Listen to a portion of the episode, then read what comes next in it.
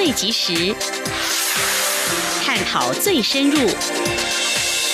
两岸 ING 为您掌握两岸大小事。两岸 ING 节目，黄丽杰、谭启贤制作主持。各位听众您好，我是韩启贤，我是黄丽杰，今天是2019年3月26号星期二，欢迎收听每周一到周五播出的两岸安居节目，一起掌握两岸最近的新闻焦点，还有交流互动。今天节目一开始，先为大家了解重点新闻，包括海洋民主之旅，蔡总统表示，台湾已成印太区域的台湾；立法院三读，酒驾同车者将连坐处罚；开高走高，台股收涨79点。掌握新闻重点过后，今天焦点话题将针对高雄市长韩国瑜访问香港及澳门跟中联办的官员会面，为什么政府说呢？可能已经涉及到敏感的政治行为呢？而韩国瑜和大陆国台办主任刘捷一昨天会面，表达强烈认同九二共识立场，将会引发何种效应，还有对两岸交流会产生哪些影响？此外，又如何来解读中国大陆对前往访问的台湾现任首长接待规格的安排？未来对台工作可能会有哪些调整呢？相关的议题，我们在稍后将会访问两岸政策协会秘书长、中央警察大学国境警察学系助理教授王志胜观察探讨。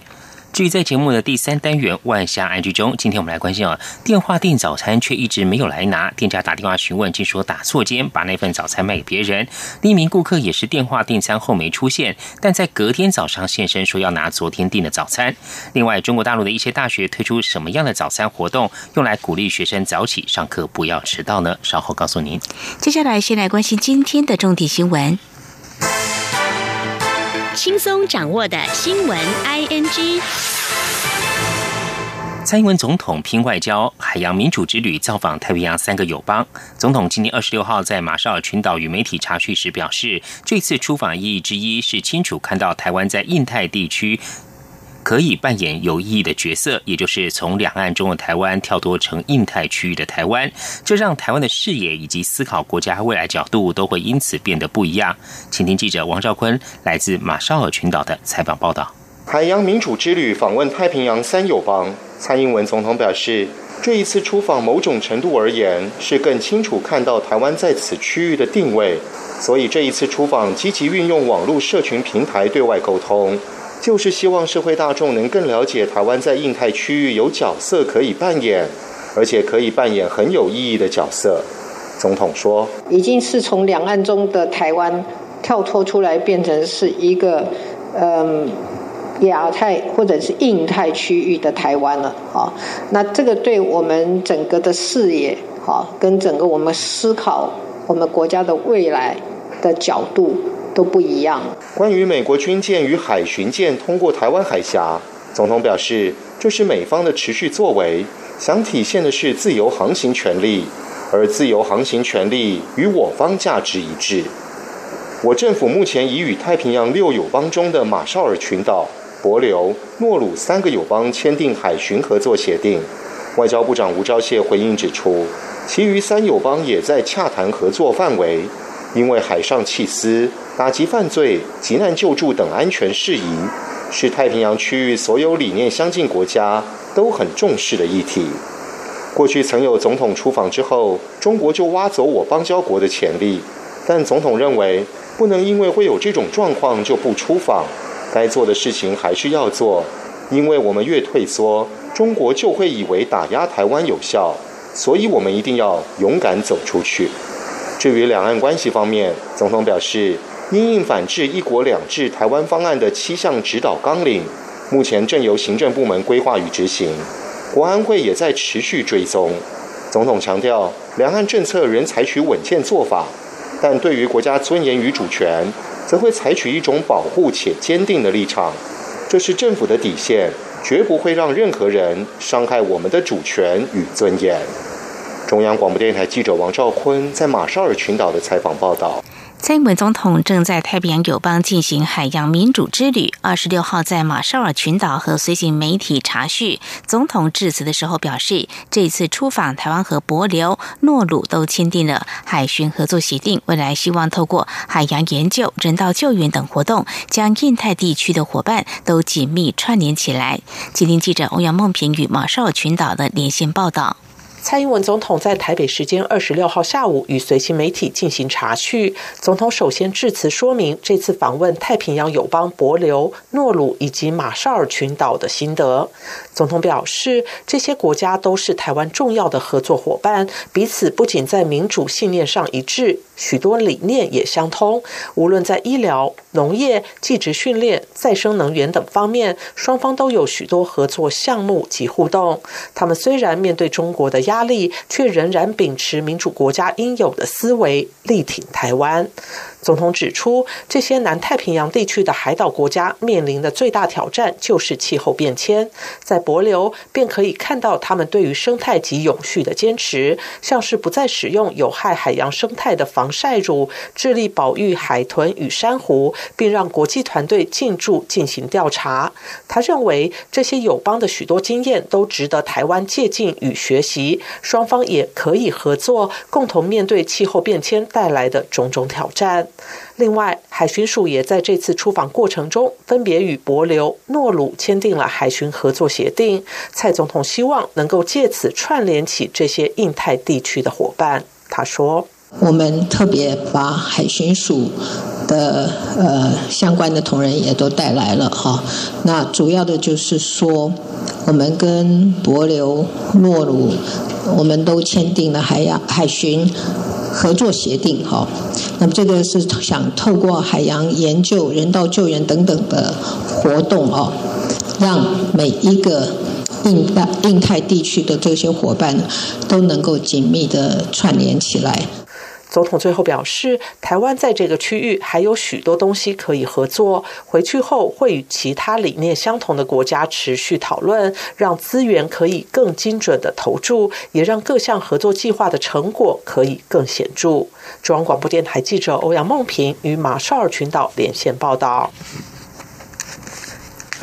蔡英文总统海洋民主之旅今天抵达马绍尔群岛，第一个公开行程是出席太平洋妇女领袖联盟会议，向与会各国贵宾分享台湾推动性别平权的现况。随后又签署了中华民国台湾政府与马绍尔群岛共和国政府有关妇女创业小额贷款循环基金了解备忘录，希望协助马绍尔群岛的妇女达成经济独立的目标。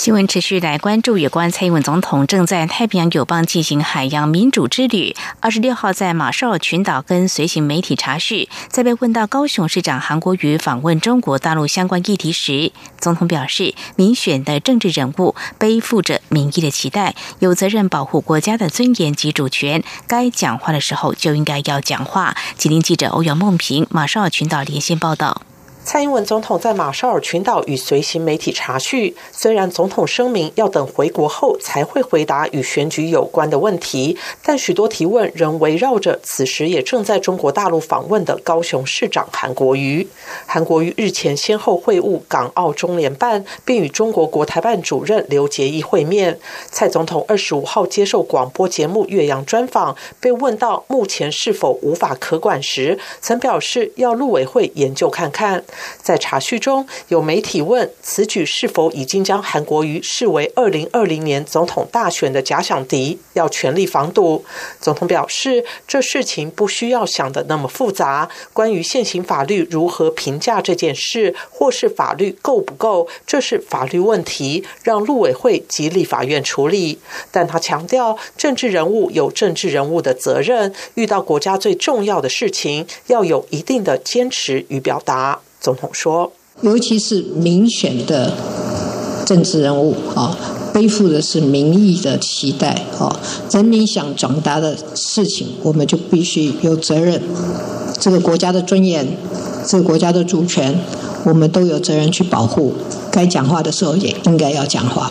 对于有人评论他出访是撒钱，韩国瑜出访是赚钱，总统表示，如果台湾人这样想，就不是他所熟悉的台湾。总统强调，台湾是民主国家，讲究民主、自由、人权以及善尽对国际的义务，帮助其他需要帮助的国家。他指出，台湾早期也受到许多国家的照顾，才能顺利发展，今天有回馈国际社会的义务，这也是作为民主国家的基本责任，他相信绝大多数台湾人都会同意他的意见。总统也表示，所谓行销是在商业的基础上卖货品，所以他希望现在看到的各式各样行销都是出自商业考虑，不要掺杂其他的目的在里面。他并指出，地方政府都在卖农产品，以前的高雄市长陈菊也常出去卖水果，这是地方首长工作项目之一。他在意的是卖农特产时，有些作为是否伤害到人民对主权以及对尊严的期待，这才是重点。中央广播电台记者欧阳梦平与马绍尔群岛连线报道。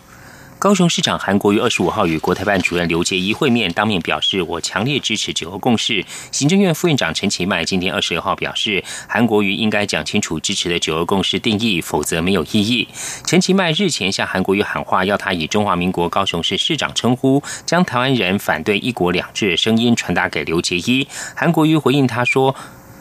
他废话太多。陈其迈今天对此表示，反对一国两制，认同中华民国作为主权独立国家是台湾多数人的共识，绝对不是废话。陈其迈也说，韩国瑜应该要表达台湾人民反对一国两制，我们愿意跟中国大陆对等、平等、和平的往来，但我们认为对台湾未来前途应该由台湾人自己决定。韩国瑜作为高雄市长，这次会面是代表台湾人民表达的很好场所，不应该只是马后炮。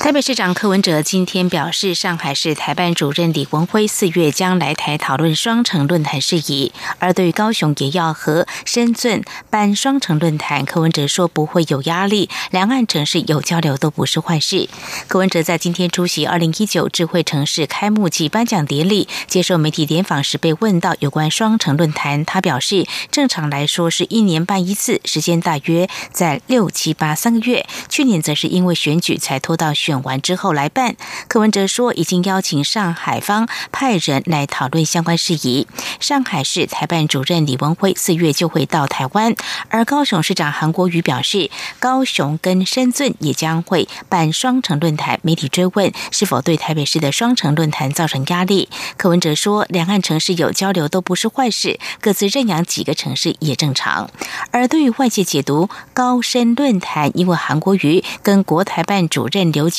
一会面，政治意味浓厚，可能不只是单纯的城市交流。对此，柯文哲则说，这不一定。我去上海有见到张志军，他强调对双城论坛定调为两岸之间的城市交流，其他都是额外的。对于国民党总统初选办法引发了纷扰，台中市长卢秀燕今天26号受访时指出，她觉得民进党的5人小组办法不错，国民党也可以组成一个公道伯小组，由这些公道伯进行穿梭协调。卢秀燕表示，不管最后要采取什么样的方法，党中央有责任跟有可能参选人，包括朱立伦、前立法院长王金平，甚至高雄市长韩国瑜等人一起好好谈一谈，大家不要互相放话，这对党内团结是有伤害的。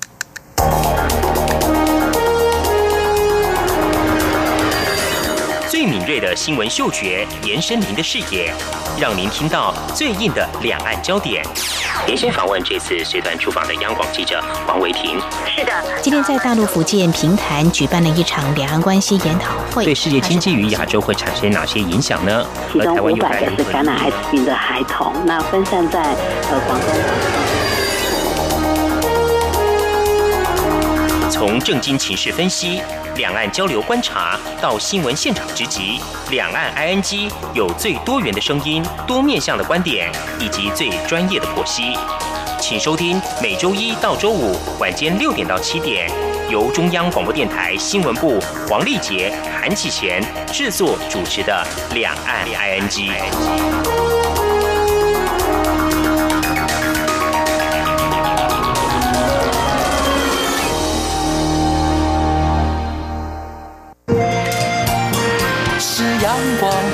打开了世界之窗，是阳光翅膀环绕着地球飞翔。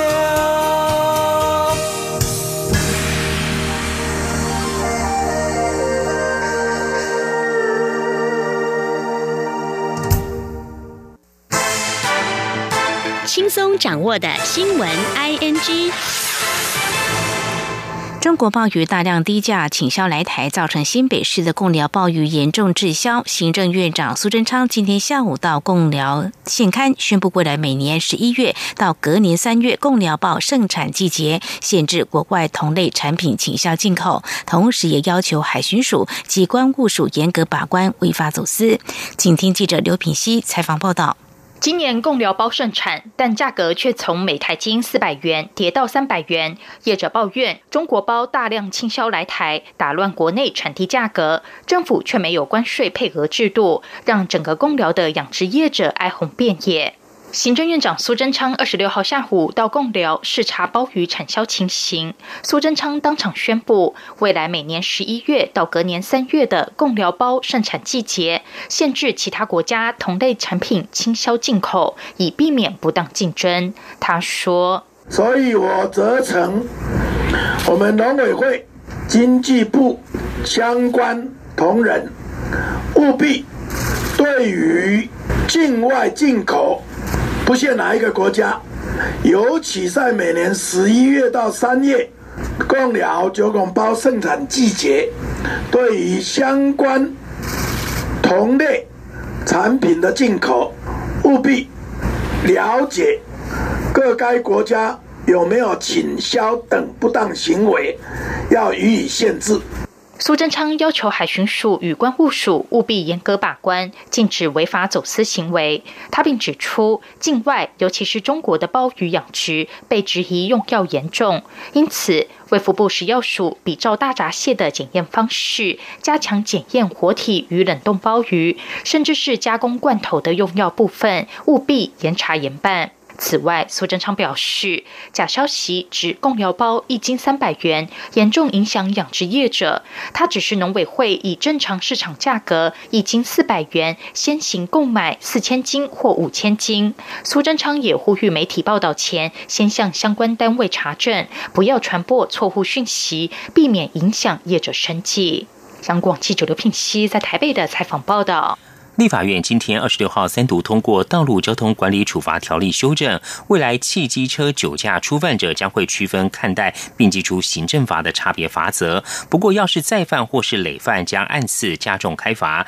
就没有交通工具之别。除了提高罚锾外，新法也新增同车连坐责任、酒精锁、车辆没入以及延长吊扣照时间等重点。台美建立全球合作暨训练架构之后，今年首度纳入日本成为主办方，并且在今天开始在台北举行打击公司部门贪渎国际研习营。美国在台协会 AIT 台北办事处长厉英杰表示，台湾成熟的民主社会不仅致力对抗贪渎，也乐于其他伙伴分享，使得印太区域更有能力力抗贪渎带来的危险。法务部长蔡清祥也指出，台湾欢迎和各国执法机关合作，并建立平台，共同维护区域的稳定与安全。2019智慧城市展今天26号在台北南港展览馆登场。副总统陈建仁指出，这是亚洲规模最大的智慧城市展，也是全球最具代表性的智慧城市展之一，代表台湾智慧城市发展已在国际间有举足轻重的角色。而且台湾不仅是国际制造供应链的好伙伴，更是会帮助大家一起来解决城市发展问题、提升人民生活品质的好朋友，愿以台湾丰富经验为全球智慧城市发展贡献更多心力。关心台北股市今天表现，今天开高走高，收盘涨了79点，指数收在10559.20点，涨幅0.76%，成交金额新台币1028.25亿元。另外来关心，江苏响水添加铱化工厂21号爆炸，由于伤情惨重，惊动正在出访的中国国家主席习近平跨海指示维稳，加强舆情引导。事发当天就前往了解灾情的环保志工张文斌25号遭警方带走询问。江苏响水添加铱化工厂爆炸事故截至25号至少已造成78人死亡，其中22人身份待确认。以上就是今天的两岸焦点新闻，这里是中央广播电台，稍后为您继续进行话题安居单元。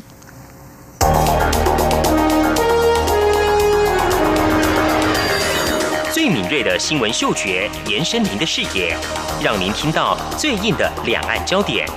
连线访问这次随团出访的央广记者王维婷。是的，今天在大陆福建平潭举办了一场两岸关系研讨会，对世界经济与亚洲会产生哪些影响呢？其中500个是感染艾滋病的孩童，那分散在广东。从政经情势分析、两岸交流观察到新闻现场直击，两岸 ING 有最多元的声音、多面向的观点以及最专业的剖析。请收听每周一到周五晚间6点到7点，由中央广播电台新闻部黄丽杰、韩启贤制作主持的《两岸 ING》。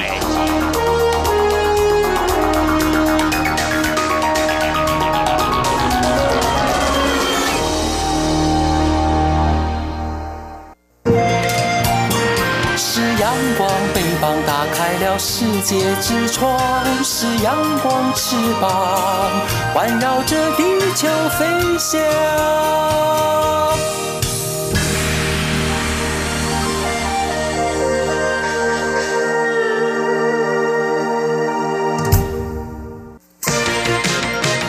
您最想关心的话题 ING，这里是中央广播电台，听众朋友现在所收听的节目是两岸 ING。去年9合1选后，已经有部分县市首长前往中国大陆访问，政府表达乐见态度。但是高雄市长韩国瑜这次访问香港、澳门，还有中国大陆。那么在前往深圳跟厦门，也跟国台办主任刘捷一会面。为什么政府表示呢？已经涉及到敏感的政治行为的疑虑呢？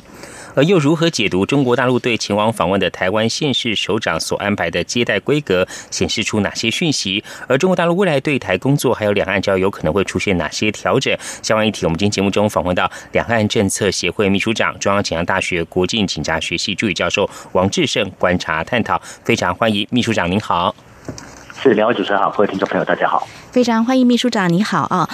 高雄市长韩国瑜这次访问香港、澳门跟中国大陆，那么在前两天他相继拜会了香港跟澳门中联办主任，引发外界及议论。我们看到陆委会是表示依现行港澳相关的法令，对于县市首长在港澳跟中共官员接触，并没有禁止规定。不过呢，这还是可能极其敏感的政治行为应该要公开透明，而且由于造访中联办行程，高雄市政府事前并没有列入，而且也没有公开，因此就引发诸多的揣测期盼高雄市政府方面能够尽早对外公开说明会面的情形，以示外界疑虑。您怎么样来看政府为什么会提醒，可能要拿捏这个政治分歧呢？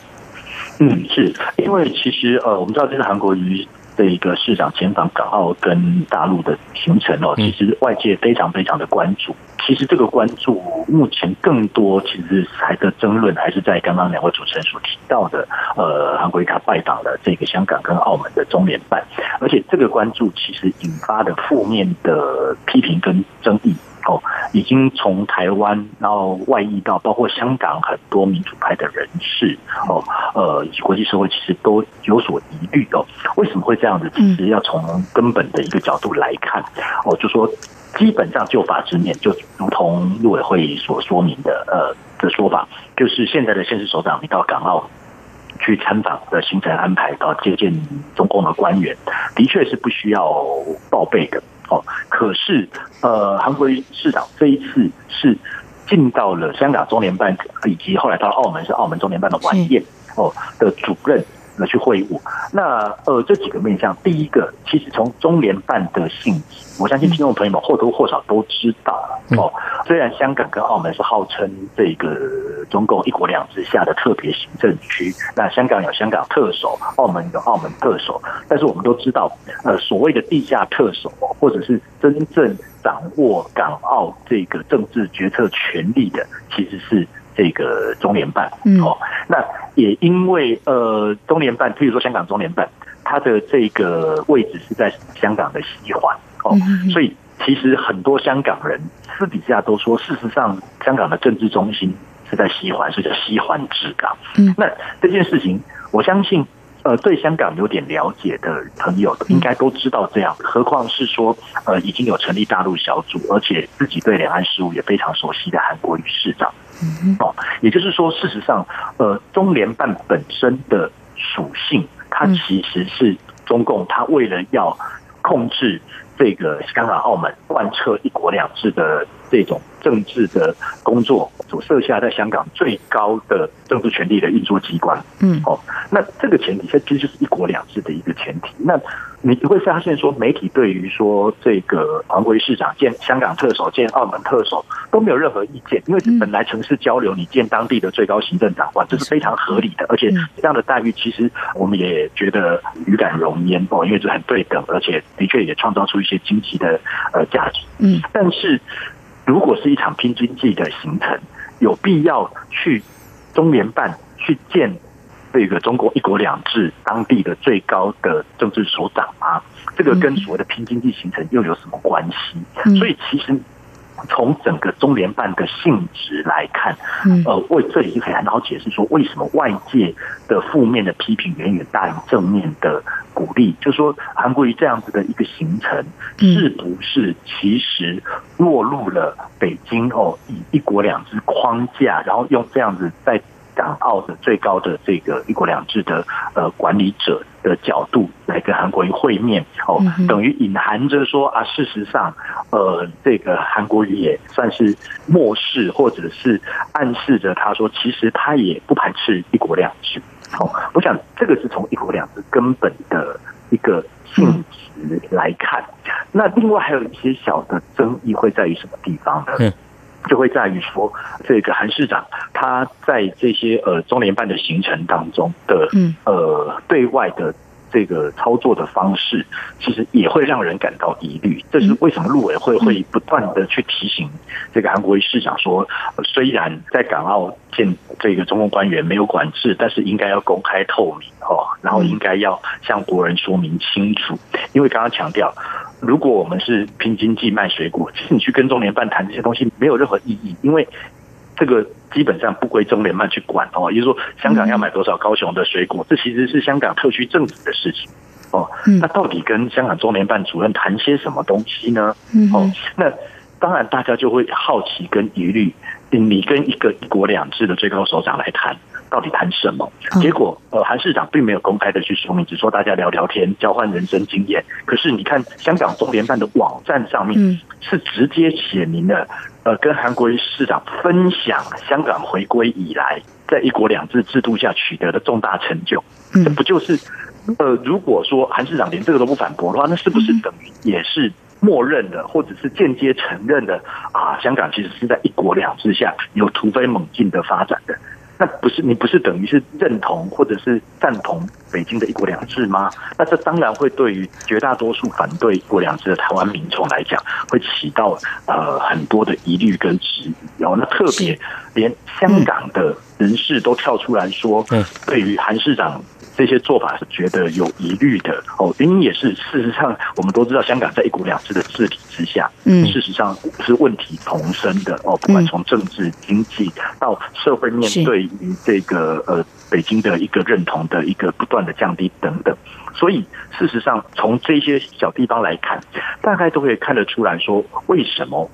外界有这么大的疑虑，但是韩国瑜市长他却不把它当一回事。那这样的落差其实就形成了大家所最关切，而且很希望韩国瑜市长回来可以有更多的说明，让民众了解的一个主要的原因。是，非常谢谢王振声秘书长你的解析。那么从你的观察当中，事实上我们也看到一些媒体的报道，这次高雄市长韩国瑜访问的香港，获邀进入北京中央驻港联络办公室大楼会晤中联办主任王志民，不但在国内就是引发民进党立委，还有包括在香港方面泛民主派、香港众志等，他们指责韩国瑜做法是协助中共对台进行统战。那么相关的一些政治方面的效应呢，后续我们会持续来关注。那么接下来我们要谈的是，我们看到就是陆委会在最新公布一份民调结果，调查显示将近80%民众不赞成中国大陆一国两制的主张，显示中国大陆政治主张应该是不符合台湾民意。您观察台湾绝大多数民意重视哪些价值，或者是我们对哪些面向是感到忧虑的呢？是，我想对于一国两制的这个反对陆委会的民调这做出来大概是反对的民众是80%。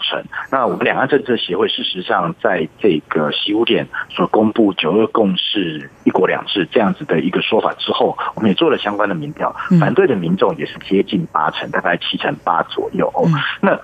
其实历次民调对于一国两制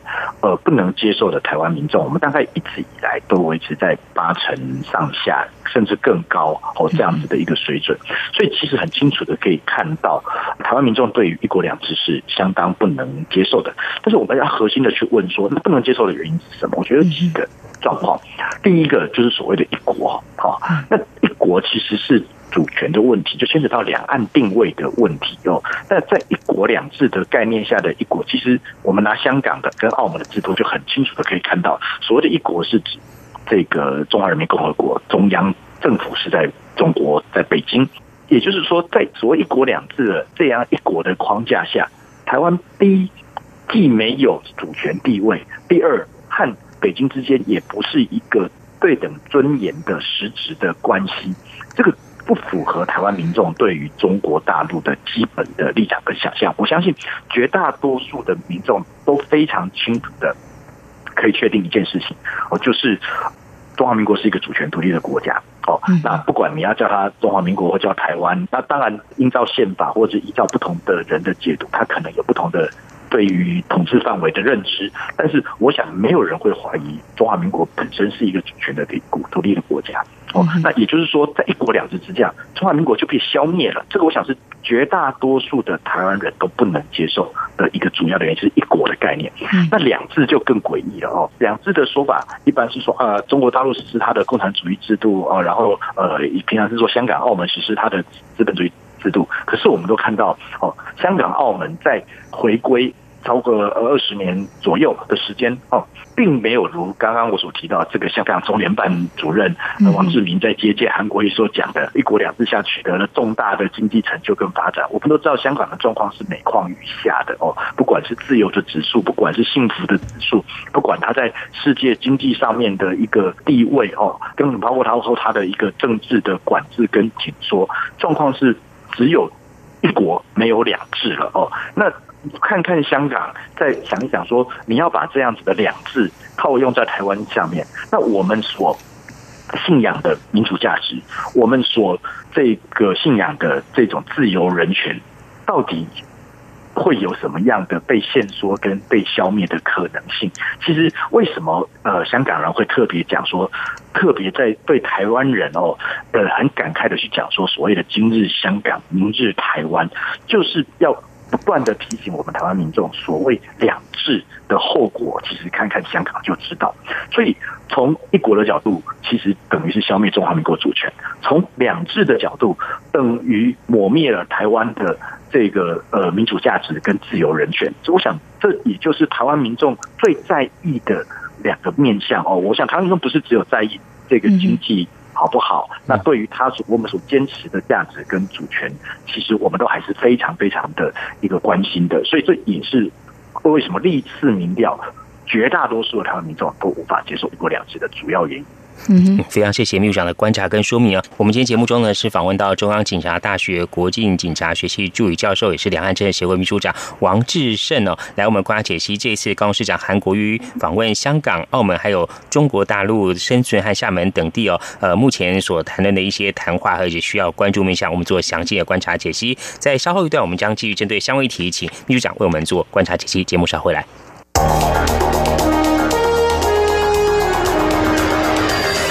最敏锐的新闻嗅觉延伸您的视野，让您听到最硬的两岸焦点。连线访问这次随团出访的央广记者王维婷。是的，今天在大陆福建平潭举办了一场两岸关系研讨会，对世界经济与亚洲会产生哪些影响呢？其中500个是感染艾滋病的孩童，那分散在广东。从政经情势分析、两岸交流观察到新闻现场直击，两岸 ING 有最多元的声音、多面向的观点以及最专业的剖析。请收听每周一到周五晚间6点到7点，由中央广播电台新闻部黄丽杰、韩启贤制作主持的《两岸 ING》。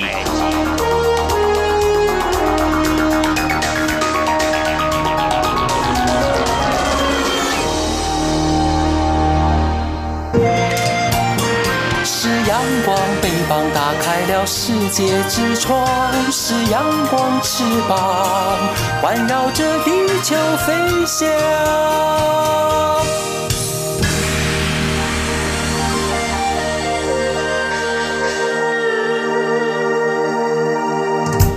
这里是中央广播电台，听众朋友继续收听的节目是两岸 ING， 节目持续访问两岸政策协会秘书长王志胜。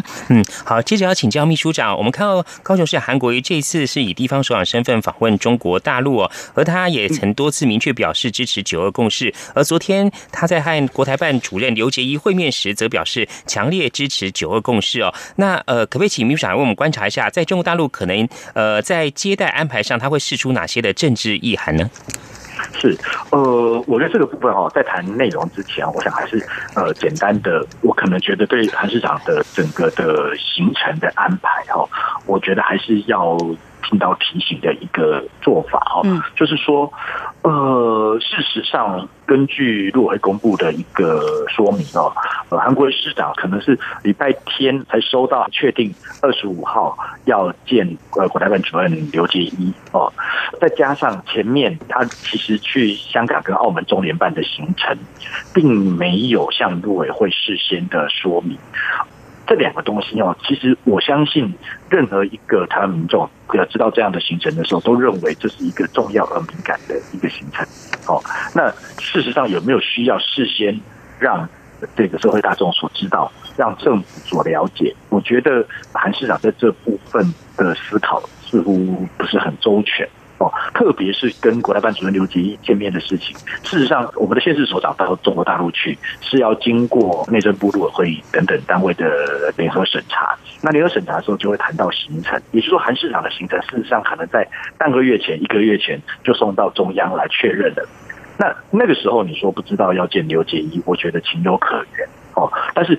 拖到要见面的前一天晚上才告知说要见面，我想这个部分韩市长他迟到前一天才把看刘捷一确认要见面的行程回报到陆委会，我觉得大家应该是匪夷所思的，因为你要跟国台办主任要见面，绝对不可能是前一天晚上才知道。所以也就是说，事实上我觉得在行程的设计跟安排，包括了跟中联办主任的见面，包括了跟国台办主任的见面，既然事前都知道，那为什么不向政府，为什么不向社会大众公开的去说明？哦，那我觉得在整个高雄市这次的城市交流安排上面，我可能要有所批评，就是说他钻了这个法律的漏洞，反正我有事前报备就可以了，那反正跟香港中联办见面不在规范里面，所以我就不用报备了。这个钻的漏洞，但是其实也显得韩国瑜市长这边便宜行事，而且无视于我们两岸交流的中央主要的管理政策的这样子的轻视的态度。我想这也是为什么我们会不断的呼吁说，希望韩国瑜市长回来能够把行程、能够把内容做更完整的交代，包括了刚刚提到的这一次很临时的公布说跟国台办主任刘捷一见面，到底九二共识谈了些什么？到底立场是什么？我觉得这东西可能韩市长都需要一个对社会大众的说明。是持续呢，请教秘书长，刚刚提到说九二共识啊这样的政治表态，在我们看到媒体一些报道就说，韩国瑜市长跟国台办主任刘捷一会面的时候，表示强烈支持九二共识。如果他真是这样说的话，你怎么样来解读这样子一个释出的一些讯息呢？是我个人觉得啦哈，这个也就是两岸交流上面一个比较大的障碍哦，就是说事实上北京基本上都会对到中国大陆参访的政治人物，特别是这种洞见观瞻的政治人物哦，要会见的时候会设下这个所谓的政治前提，也就是通关密语，也就是你要先公开的承认九二共识哦。那我觉得比较可惜的是说，其实一般国内的重要政治人物到北京去会见的时候，去说我支持九二共识这件事情，我想这是台湾不同政党阵营之间的政治立场，我觉得这个是无可厚非哦。但是国民党特别是韩国瑜市长，其实在选前选后都不止一次的强调他支持所谓的九二共识一中各表哦，但是哦却没有办法在跟国台办主任刘捷一会面的时候，我去强调他所支持的九二共识其实是一中各表哦这样子的一个内涵。那这其实会让大家觉得非常的可惜的。为什么这样说呢？因为我们都知道，事实上在今年1月2号习五点讲话确定之后，就北京已经把九二共识已经定调成是所谓的一个中国，然后国家统一，然后一国两制这样的三部曲哦。那这个九二共识早就已经跟国民党所政治的九二共识是天差地远的。那其实韩国市场有非常好的机会，他挟台湾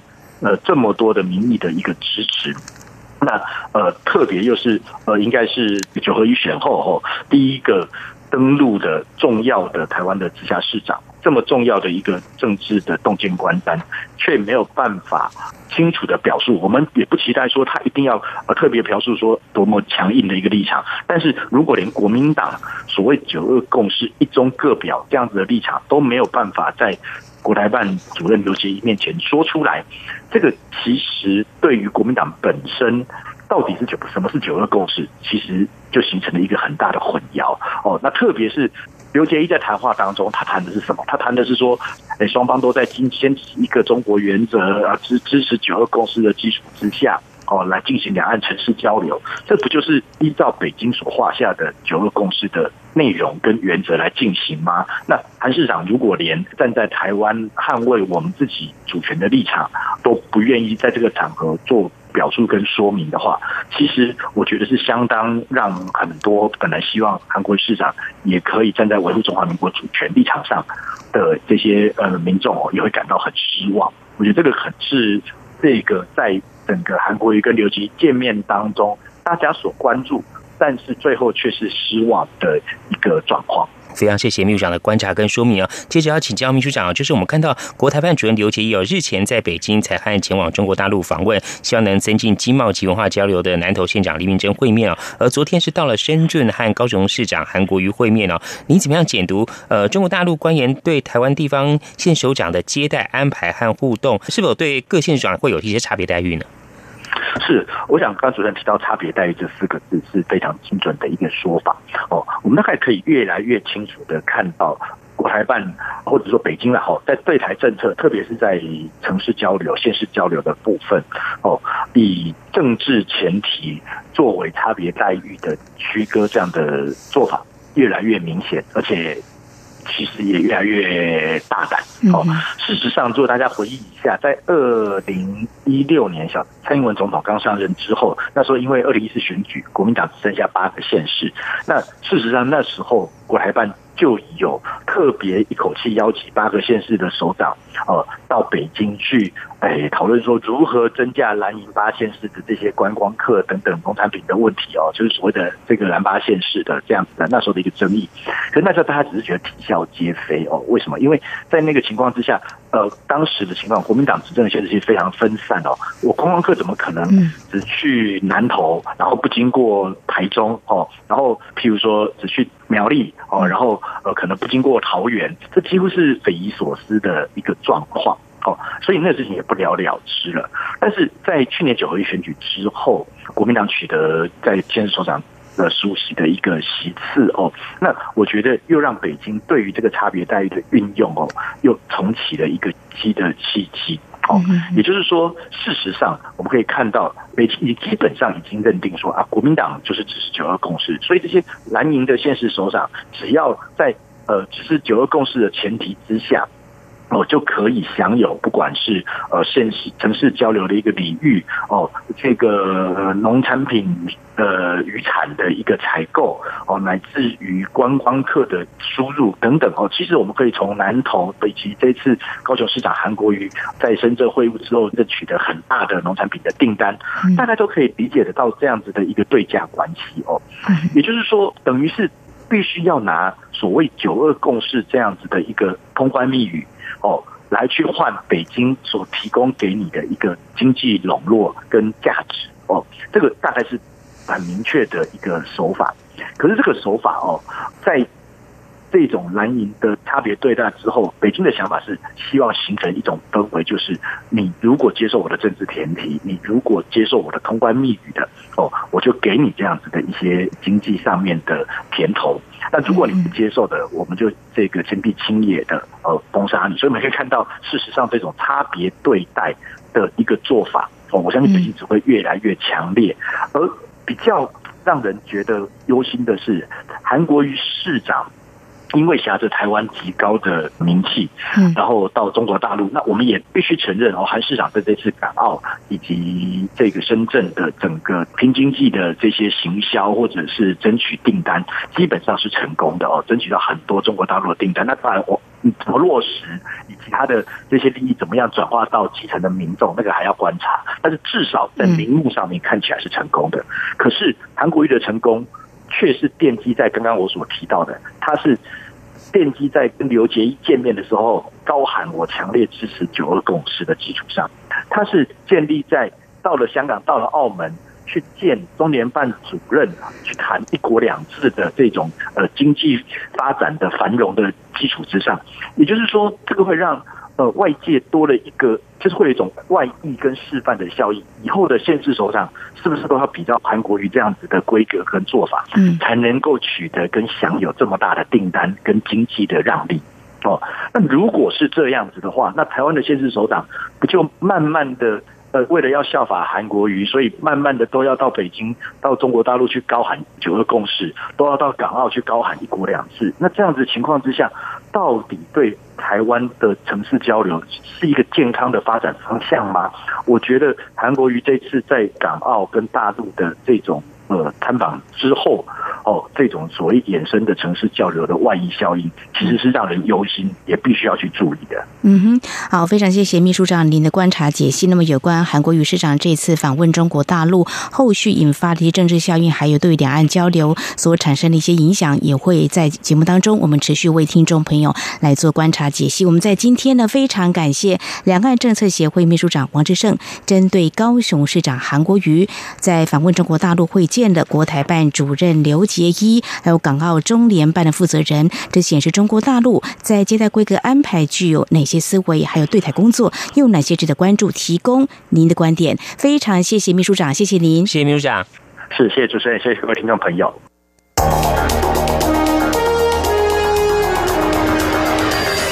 最敏锐的新闻嗅觉，延伸您的视野，让您听到最硬的两岸焦点。连线访问这次随团出访的央广记者王维婷。是的，今天在大陆福建平潭举办了一场两岸关系研讨会，对世界经济与亚洲会产生哪些影响呢？其中500个是感染艾滋病的孩童，那分散在广东。从政经情势分析、两岸交流观察到新闻现场直击，两岸 ING 有最多元的声音、多面向的观点以及最专业的剖析。请收听每周一到周五晚间6点到7点，由中央广播电台新闻部王立杰、韩启贤制作主持的《两岸 ING》。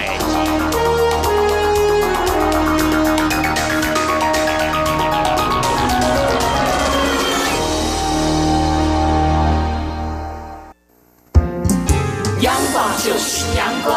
沾了我的翅膀，阳光就是阳光，任你自由飞翔，阳光就是阳光。世界在我肩膀，阳光是你，是我生命的翅膀。挺新鲜的，最火的万象 ING。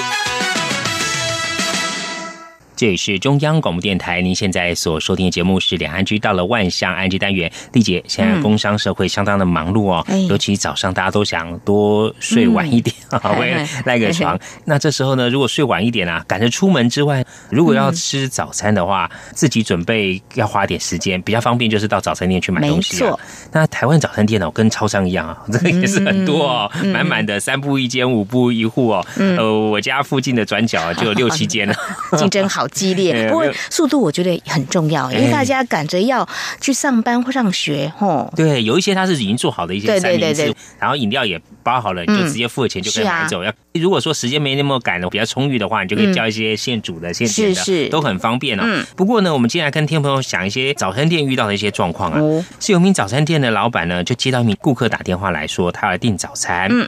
结果好久都没有来拿，于是店家呢就打电话回去询问说：“哎，顾客，你的早餐已经准备好了，赶快来拿，不然待会就冷掉了。”哎，就对方就跟他讲说啊，不好意思，我打错间了。假设这一家是 A 早餐店，其实我是要订 B 早餐店的，那我刚打错，所以后来我打到 B 早餐店订了，所以我不来拿了。哎，不可以这样子，也要跟原店家说抱歉，我打错了就取消，这样子让人家都已经煮下去了或料理了，那怎么办呢？这个成本怎么办呢？对啊，人家小本生意哈。是啊。店家也很无奈啊，说因为接电话来订早餐的他们在每天的这个生意量也算是一部分，那就是给顾客个方便。不过大家就要彼此就说你如果发现打错，赶快打过来，我还没煮的话就赶快取消，这样就好了。是啊。另外看到一个状况是另外一家早餐店哦，他们接到一个顾客订了10份早餐，所以他们就赶快做了，结果嘞。等啊，左等右等右等左等哦，这个人也没来领哦，哎。他也不敢下班，他到了时间中午过后也不敢下班哦，还在等了一会，等到实在受不了的时候，没办法啦，好了，就把这10份早餐呢就发给员工啊，还有周边的一些邻居来吃了。然后隔天早上的时候呢，这个顾客出现了哦，他说呢，因为昨天太忙啊，没办法来拿，他现在要来拿了。还有这样子的，今天定了，然后明天才要拿，这种我觉得虽然是客人顾客至上啊，但是呢，让做生意冒这么大的风险，如果说客人你以后做生意自己想想，这样子你可以接受吗？对啊，而且你今天没来拿，要赶快来讲的，真的是。刚刚丽姐稍早谈到说，现在早餐店哦，速度也很快，很重要哈。我们看到有个老板，他就说他遇到一个客人，那天呢其实人有点多啊，对方点了餐之后就站在旁边等。结果等了大概5分钟左右啊，因为他的单还蛮多的，所以还在做。结果就不耐烦的询问说：“那好了没有啊？”然后就说自己快迟到了，老板就说：“哦，赶快赶快哈！”对对对，哎，就再等了一会还没有弄好，结果这个客人就嘲讽老板，他说：“哎呀，你们这家店人请这么多，还这么慢呢？怎么会这样呢？”哎呀，老板就一气之下就把这个单撕掉退钱。当然不卖也罢，我不接了啊！真的是，我真不接了。如果你真的赶时间的话，你就买他们现成做好的。或者你挑一间当时顾客比较少，老板就可以做比较快给你。对，像这种情况，不晓得听众朋友您会怎么样来知道说你这个早餐要等多久才可以拿？通常我会这样，如果看人很多，我会先问老板说，我大概要等多久？如果他告诉你可能要等多久，那我们就会考虑一下到底要不要等下去。对，好，就是有一家早餐店。就有很多好吃的东西啊，比如像是奶茶、蛋饼啊、三明治啊、汉堡包啊，还有咖啡，还有萝卜糕啊等等之类。他就把这些畅销的食物呢写在自己招牌上。结果呢，有一名顾客就进来就跟他讲：“哎，老板，我要罗汉咖啊！罗汉咖啊，罗汉咖不是那种单身汉的意思吗？卖人嘛，这什么、啊？到底是什么稀奇古怪的早餐啊？”老板说：“哎，我没有。”罗汉糕，后来想了一下哦，这个顾客就讲说：“哎，我就是要萝卜糕、汉堡跟咖啡了。”哦，罗汉糕，他说他看到招牌是这样横着写哦，但是他直的就念。哎，其实还蛮妙的啦。对啊哈，然后就有网友在下面接龙啦，就说：“啊，那这样我去牛肉面店的时候，我就跟老板讲说，我要牛大便啊，就是牛肉面、大卤面跟牛肉便当，这个还吃得下去吗？”啊，这是开玩笑的啊。好。早餐店除了一些人气餐点之外啊，有一些店呢会有一些特色餐点。有个网友到一家早餐店呢，就看了这个菜单啊，左看右看，想说平常吃那些吃来吃去哦，看到有一个蛮特殊的，叫做科学面吐司。科学面吐司，那就是科学面，吐司加上科学面哦。他想说，这个科学面呢，应该是煮过拌料哈，夹吐司里面，不知道味道怎么样，他就叫来试试看。对，就叫来之后啊，他当然也傻眼。哦，是怎么样？它就是两片吐司中间夹了一个干的科学面。哦，所以科学面也没有去煮过，然后就这样脆脆的这样子夹在中间。夹中间，他说：“哎呀，有点吃不下去，好像感觉太干了。”这是改天我来试试看好了，这到底怎么味道啊？怎么回事啊？另外呢，有一个网友呢，他跑去一家店哦，看到这个菜单也有点类似啊。他说是泡面炒饭。泡面炒饭，他想说会不会泡面煮起来跟炒饭炒完拌在腊肉会吗？有饭又面条，这个很特殊哦。老板敢这样写的话，应该是蛮特殊。结果上来呢也是有点傻眼啊。饭是用炒的没有错，但是科学面呢是给他一包，叫他自己捏碎撒在上面。这个哈，之前我们在节目当中不是有谈过吗？冰上面也有加科学面嘛。然后呢，如果说听众朋友在台湾呢，我曾经买过粥，你去买粥之后，他会送你那个油条，油条你就把它挤碎，压碎，然后撒在上面，口感是还不错。我不晓得它的概念是不是类似像这样，真的要吃了才知道。下次看看我们这种店卖这个，也叫来吃吃看啊。另外一个状况是，有一个顾客呢去一家早餐店啊，他就买了一个三明治，是肉蛋三明治，多少钱？20块，好便宜，我要买。结果他买了之后呢，他当场傻眼啊，为什么？他发现这个肉啊，它因为它是横切嘛，我们知道三明治都横切。它上面是一条肉，就他咬了一口之后，发现觉得感觉有点空虚啊，就吃起来有点空虚。一打开一看，这个肉啊是大概1公分薄的一个肉条哦，那但是你从侧面当中买的看的时候，是看起来是好像是一个完整的一个。看不出来，他想说老板怎么可以这样骗人呢？这有点太夸张了，骗太大了。不过我觉得这有两种啦，有一种可能真的是这老板想偷吃步了哈，还有一种可能是忙中有错，切太快了哦，没有注意到夹了就包起来了。因为要有肉的话，价格我们一般就可以想象会比较贵啦。对，那一般呢，我们三明治的话，如果有蛋啦，还有一点点的蔬菜或是甜的三明治，大概这个价位，普通大概是这个价位。所以如果加肉的话，我就会觉得要贵一点。所以我刚刚说啊，20块钱，我觉得好便宜哦。我只有1公分长宽，这个是蛮妙的哦。那我们另外看到，在中国大陆呢，有一些大学啊，就是希望学生能够准时的早上起来来上课，上早上的第一堂课哦，所以他们就推动了一个叫做早餐工程。我说早起可以吃到早餐吗？没有错，他就鼓励学生呢养成早起习惯哦。只要早起。然后晨跑操场2圈800公尺，或是在早上的时候读书20分钟，就可以领取3块人民币的早餐卡。哇，这个利益非常的好，可以健身，然后呢早早吃早餐，对脑筋也比较好。没有错，他们跟企业合作，效果还不错。有些学生讲说，刚开始啊想是凑热闹，还有人说是为了免费早餐，但是呢后来渐渐就因此养成了早起的习惯。那其实不止这所学校，大陆有蛮多的大学呢也是绞尽脑。像比如说啊，就是你只要早起签到，就送早餐。还有推出的就是说，你早上起来呢，到图书馆读书的话，我也送早餐。不错不错，等等之类的。另外哦，还有一所大学啊，在比较北部。中国大陆北部呢，那当地天气比较冷，就是发现有些学生呢就太冷哦，起不来，在他们的校园的食堂里面啊，在指定的时间要打卡签到哦，这样才可以吃早餐，避免翘课。就是你要电子签到，就没办法逃课的哦。好，这今天跟听众朋友分享。节目尾声，跟听众朋友再呼一下，目前两岸居呢正举办一个活动哦，主要是两岸居呢从开播至今已经满6周年了，所以我们在本周跟下周要进行为期2周的活动，叫做两岸居6周年，感谢有你。听众朋友只要在这2周期间之内呢，写下你最喜欢两岸居节目的哪一个单元，附上你的姓名、地址跟联络电话，寄到我们的活动信箱 ing@rti.org.tw 就有机会获奖喽。对，我每周会抽出3位幸运的听众朋友，会把奖品送给您，为听众朋友精心准备的哦。是精美的央广纪念品哦，欢迎听众朋友踊跃参加，这两周都可以分别参加哦。再跟听众朋友讲一次，我们活动信箱是 ing@rti.org.tw。好，那么除了参加我们的活动之外，如果说听众朋友您有类似的经验要分享的话，或者是对节目有任何宝贵意见要告诉我们，您都可以透过以下的管道来告诉我们，包括刚才活动信箱之外，还有一个节目信箱14747717400@qq.com。 同时听众朋友，如果您习惯线上互动结果我们交流的话呢，我们也可以透过 QQ，我们 QQ 码是14747717400。此外呢，也可以用传统信件哦，寄到台湾台北市北安路55号两岸安居节目收。还有呢，我们也有脸书哦，非常欢迎听众朋友加入两岸安居节目的粉丝团。你在脸书的搜寻栏位上打上两岸 ING 来搜寻就可以咯。不论是对节目的建议看法或收听感想，都非常欢迎利用刚刚这些管道来告诉我们。以上呢就是今天的节目内容，非常感谢听众朋友们的收听，祝福你，我们下次同时间空中再会，拜拜。